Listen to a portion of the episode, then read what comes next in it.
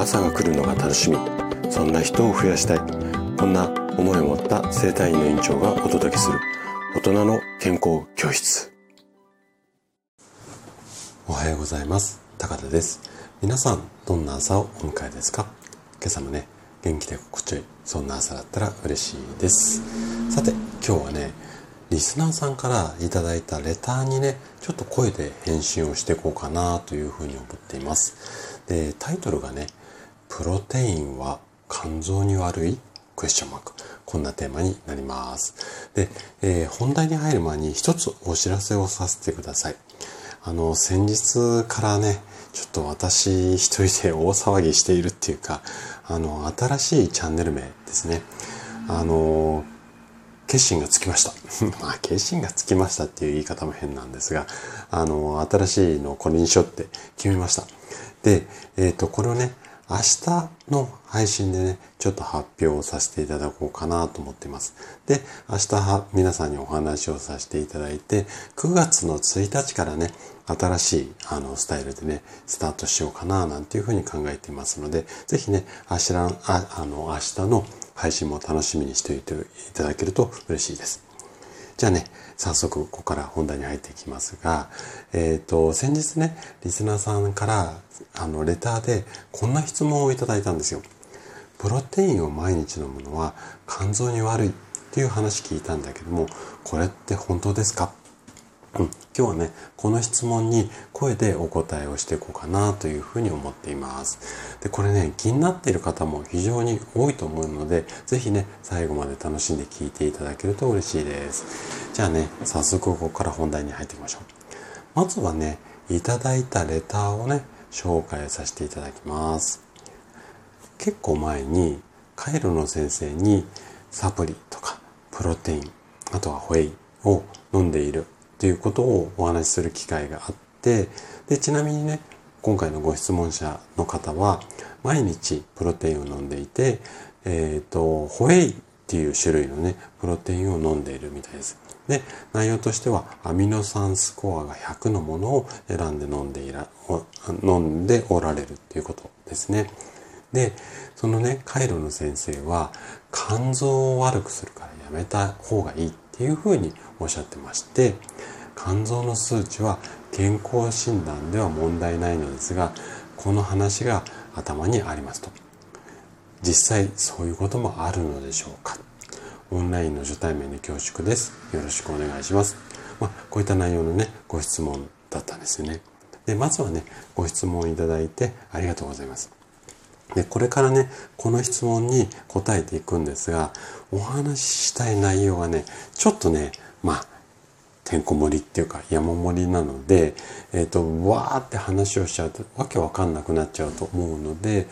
えっ、ー、と、お話のね、内容を理解しやすいように3つのポイントに分けて、えっ、ー、と、お答えをしていこうかなと思ってます。で、まず1つ目が、なんでプロテインを飲むと肝臓に悪いって言われるのかっていうことですね。で、2つ目が、健康診断で肝臓の数値に問題なければ、このまま飲み続けてもいいのかっていうところ。で、最後、3つ目が、体に負担の少ないプロテインの飲み方だったり選び方。こんなね、3つのテーマに沿ってちょっと話をしていこうかなというふうに思います。じゃあ、まず1つ目。なんでそもそもプロテインを飲むと肝臓に悪いって言われるのか。これね、あの、プロテイン飲みすぎると肝臓に悪いよってもしかしたらねこういった話聞いたことがある方もいらっしゃるんじゃないのかなというふうに思うんですが、えっ、ー、とプロテインをね飲み飲むとっていうか飲みすぎるとっていう表現がいいと思うんですがあのこれが肝臓に悪いって言われる理由っていうのはまあいろいろあるんですけども大きく分けて2つあります。でまず1つ目はプロテインの過剰摂取要は飲みすぎですよね。でプロテインって飲んだ後こう体の中で消化されるんですがその時にねアミノ酸っていうものに分解されてその後肝臓で代謝をされる要はこの代謝っていうのはいいものと悪いものを分別するんですけれどもこういったことをやるんですがこれ過剰な要はいっぺんにドバってプロテインを飲みすぎたりするとこの肝臓でアミノ酸を処理する能力っていうのを増やさなきゃいけないですよね。なので肝臓の負担っていうのは大きくなってしまいます。なのでいけないんですよ。で肝臓はこのアミノ酸をこう分解するっていうかこのプロテインを消化するだけが仕事ではないのでそれ以外にもたくさん体に大切な仕事をしているのでそこでアミノ酸ばっかりせっせせっせと対応していると他のお仕事がおろそかになってしまうんですよね。なので肝臓がオーバーワークになってしまうこんなケースっていうのがあります。で2つ目2つ目は他の食品との関連です。でプロテインが含まれる、まあ、食品だったりサプリメント今回はプロテインなんですがこれはね他の栄養素とか添加物と一緒に摂ることによって肝臓にま負担をかけてしまうっていうケースも少なくないんですよ。例えば動物性のタンパク質っていうのは脂質とかコレステロールこの辺りも多く含んでいるのでこの栄養素が肝臓で代謝をされる時に要は分解される時に酸化ストレスとか炎症を起こす可能性っていうのもあります。なのでプロテインと合わせて一緒に飲んでいるものが重要だったりします。この組み合わせが悪いと肝臓に負担をかけやすくなってしまう場合もあります。あとね、この動物性タンパク質だけではなくて他のサプリメント、例えばビタミンとかミネラルが多く含まれているものなんかもあるので、この辺の飲み合わせによってもね、いっぺんにドバッていろんなものが入ってくると、先ほども言った通り、肝臓はいっぺんに処理できる量って限られているので、なので処理しきれずオーバーヒートして。こういったケースもあります。さらに、今回ね、ご質問いただいた方が飲まれているホエイプロテイン。これにはね、ちょっとね、注意が必要、注意が必要な場合があるんですね。で、どんなことかっていうと、ホエイプロテインの原料である、まあ、ホエイの部分ですね。この、まあ、大体プロテインって粉になっていますが、このホエイそのもの、原料そのものの粉って、粉末では、あ粉末っていうか、原料そのものの状態では、本当にね、まずくて飲めません。うん。なので、添加物とか香料、甘味料、人工的なお砂糖みたいなのとかね、色つけたりとか、あの、匂いつけたりして飲みやすくしている商品っていうのが非常に多いです。これが全てとは言いませんが、まあ、8割9割がこの辺りがしっかり入っているっていうふうに思ってもらってもいいぐらいな状態です。で、一般にね、市販されているホエイプロテインの多くが、例えばバニラ味とかチョコレート味とかバナナ味とかいろんな味付きで売られていると思うんですよ。これは粉末の状態でそのままだと飲めないからこうやって味をつけている。その味の付け方でどんな添加物使ってるのかな。ここがね、ちょっとしっかり確認をして、アミノ酸スコアは今回あのご質問者さんはちゃんとあの意識をされてるみたいなんですが、この甘味料っていうのかな。そういう味付けのところまでがもし意識されていないようであればせっかく体にいいって思って取っていてもこういったものが一緒に入っている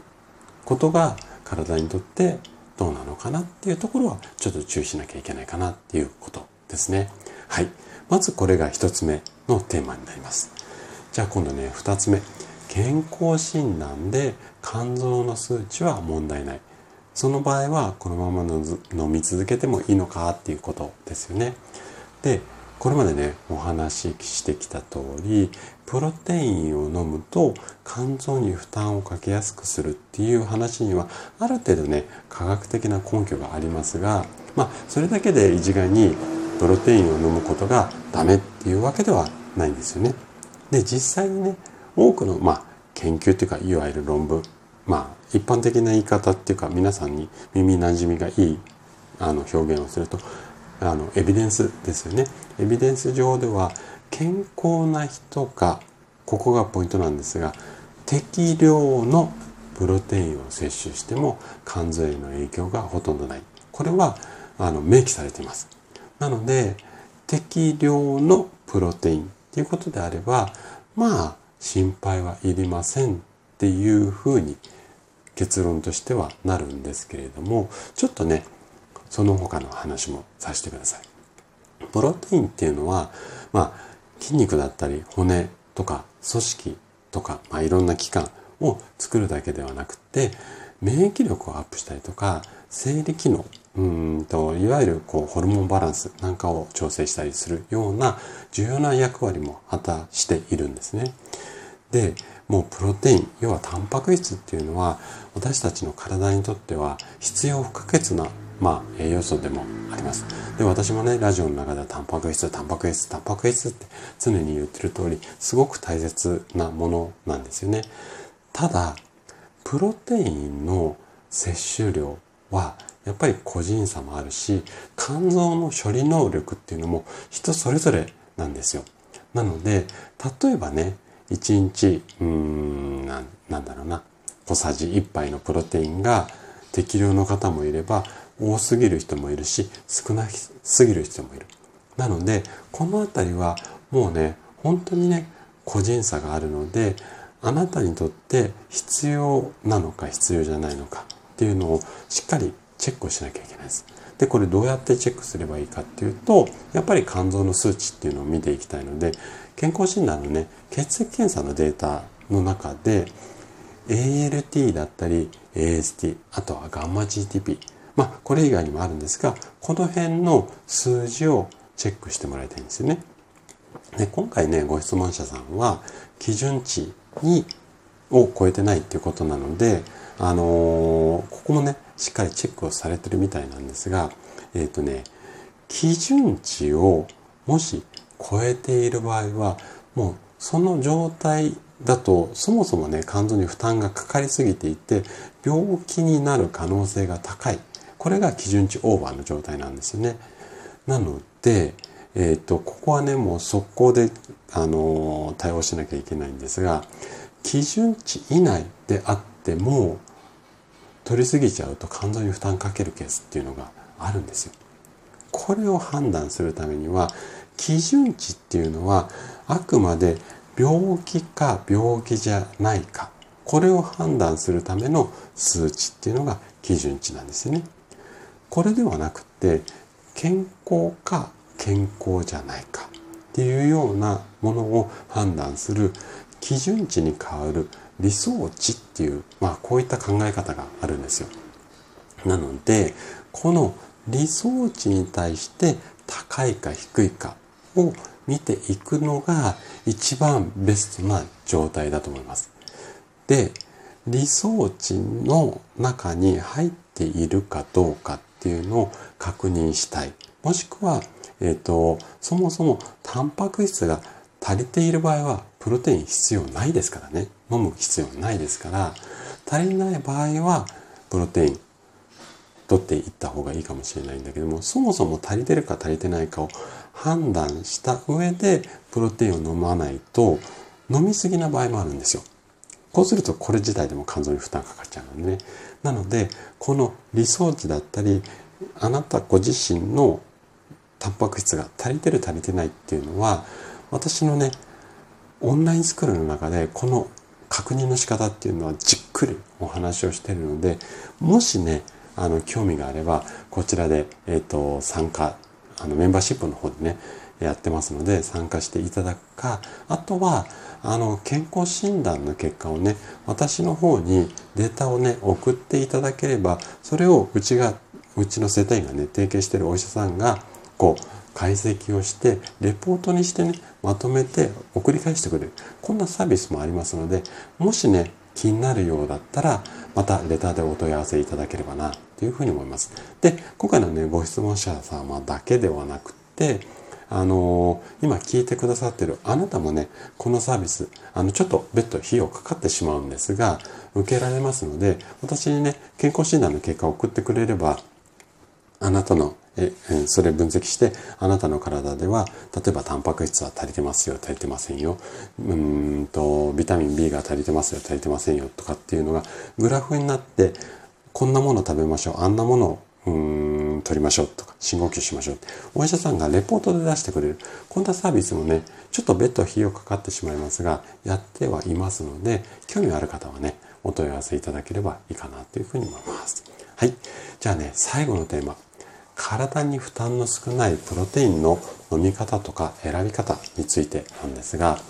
えー、先ほどからねお話ししてる通りプロテインを飲むと肝臓に悪いっていう話はあるものの適量であれば問題ない。これが今現状の科学的な正解です。じゃあどのくらいの量が適当なのかっていうところなんですがあくまで一般的にっていうところなんですが大人の人1日あたりのタンパク質の必要量っていうのは体重1キロに対してまあ0.8から1キロぐらいっていうふうに言われています。なので、えっ、ー、と、例えば体重60キロの人だったら、まあ、60グラムか50から55ぐらいでも OK なんですけれども、例えば、スポーツをすごくする人とか、あとダイエットを、極端なダイエットをしてる人とか、うーん、要は筋肉、体をいっぱい使っている人なんかは、えっ、ー、と、やっぱりね、もうちょっと多めに必要だったりするんですよ。で、どのぐらい必要かっていうと、体重1キロに対して1.2から2グラムっていうふうにされています。だから、例えば60キログラムの人であれば、72から120グラムぐらいのタンパク質が必要なんですがこれのこの量を食事だけで取るっていうのはまあ現実的にはなかなか難しいのであくまで食事がメインで取りつつ補助としてタンパク質あプロテインを使うことをお勧めしたいと思います。ただしいっぺんにねドバって例えば1日 120g 必要だって言って1回のプロテイン摂取を1回ドバって 120g を取ってしまうとやっぱりね肝臓に負担かけすぎるんですよ。だしあとは吸収率っていうのも下がってくるので1回に飲む量プロテインの量っていうのはだいたい 20g 前後ぐらいにしてもらってこれを1日まあ2回とか3回まあその必要量を飲んでいくこんな飲み方がおすすめです。であとはね、あのホエイの特徴として、消化吸収はいいんだけれども、やっぱりね、胃腸にね、ちょっと負担をかける。こんなね、あの特徴もあります。なので、えっ、ー、と、ホエ、要は動物性のプロテインと植物性のプロテイン、植物性のプロテインはソイプロテインとかが代表的なものなんですが、あの、私の、あの、院でも、プロテインをお勧めしたり、私自身もね、あの、売っていたりっていうか、患者さんに販売してたりするんですけども、私の院では、あくまで私の院ではですよ、あの、やっぱ体調悪い人がいらっしゃるので、胃腸も弱ってるケースが多いので、植物性のプロテインをお勧めしていることがほとんどです。なので、えっ、ー、と、ホエイがダメっていうわけではないんですけれども、ホエイだとちょっと強すぎる場合もあるし、あとは吸収率は早いんだけども、要は吸収しやすいってことは消化しやすいんですよ。で、ソイの場合は吸収率は悪いんだけれども、やっぱり、あのその分長持ちするので、要は腹持ちがいいんですよね。なので、あの食べ過ぎの場合は、プロテインを一品食事の一品代わりにできたりもするので、まあ、この辺り特徴をうまくこうあなたの体に合わせながらね、えっ、ー、と、摂取するといいんじゃないのかなというふうに思います。はい。ということで、ちょっと長くなってしまったんですが、ご質問に答えさせていただきました。はい。今日も最後まで聞いていただきありがとうございました。番組の感想などね、お気軽にコメントいただけると嬉しいです。それでは明日の朝7時にまたお会いしましょう。今日も素敵な一日をお過ごしください。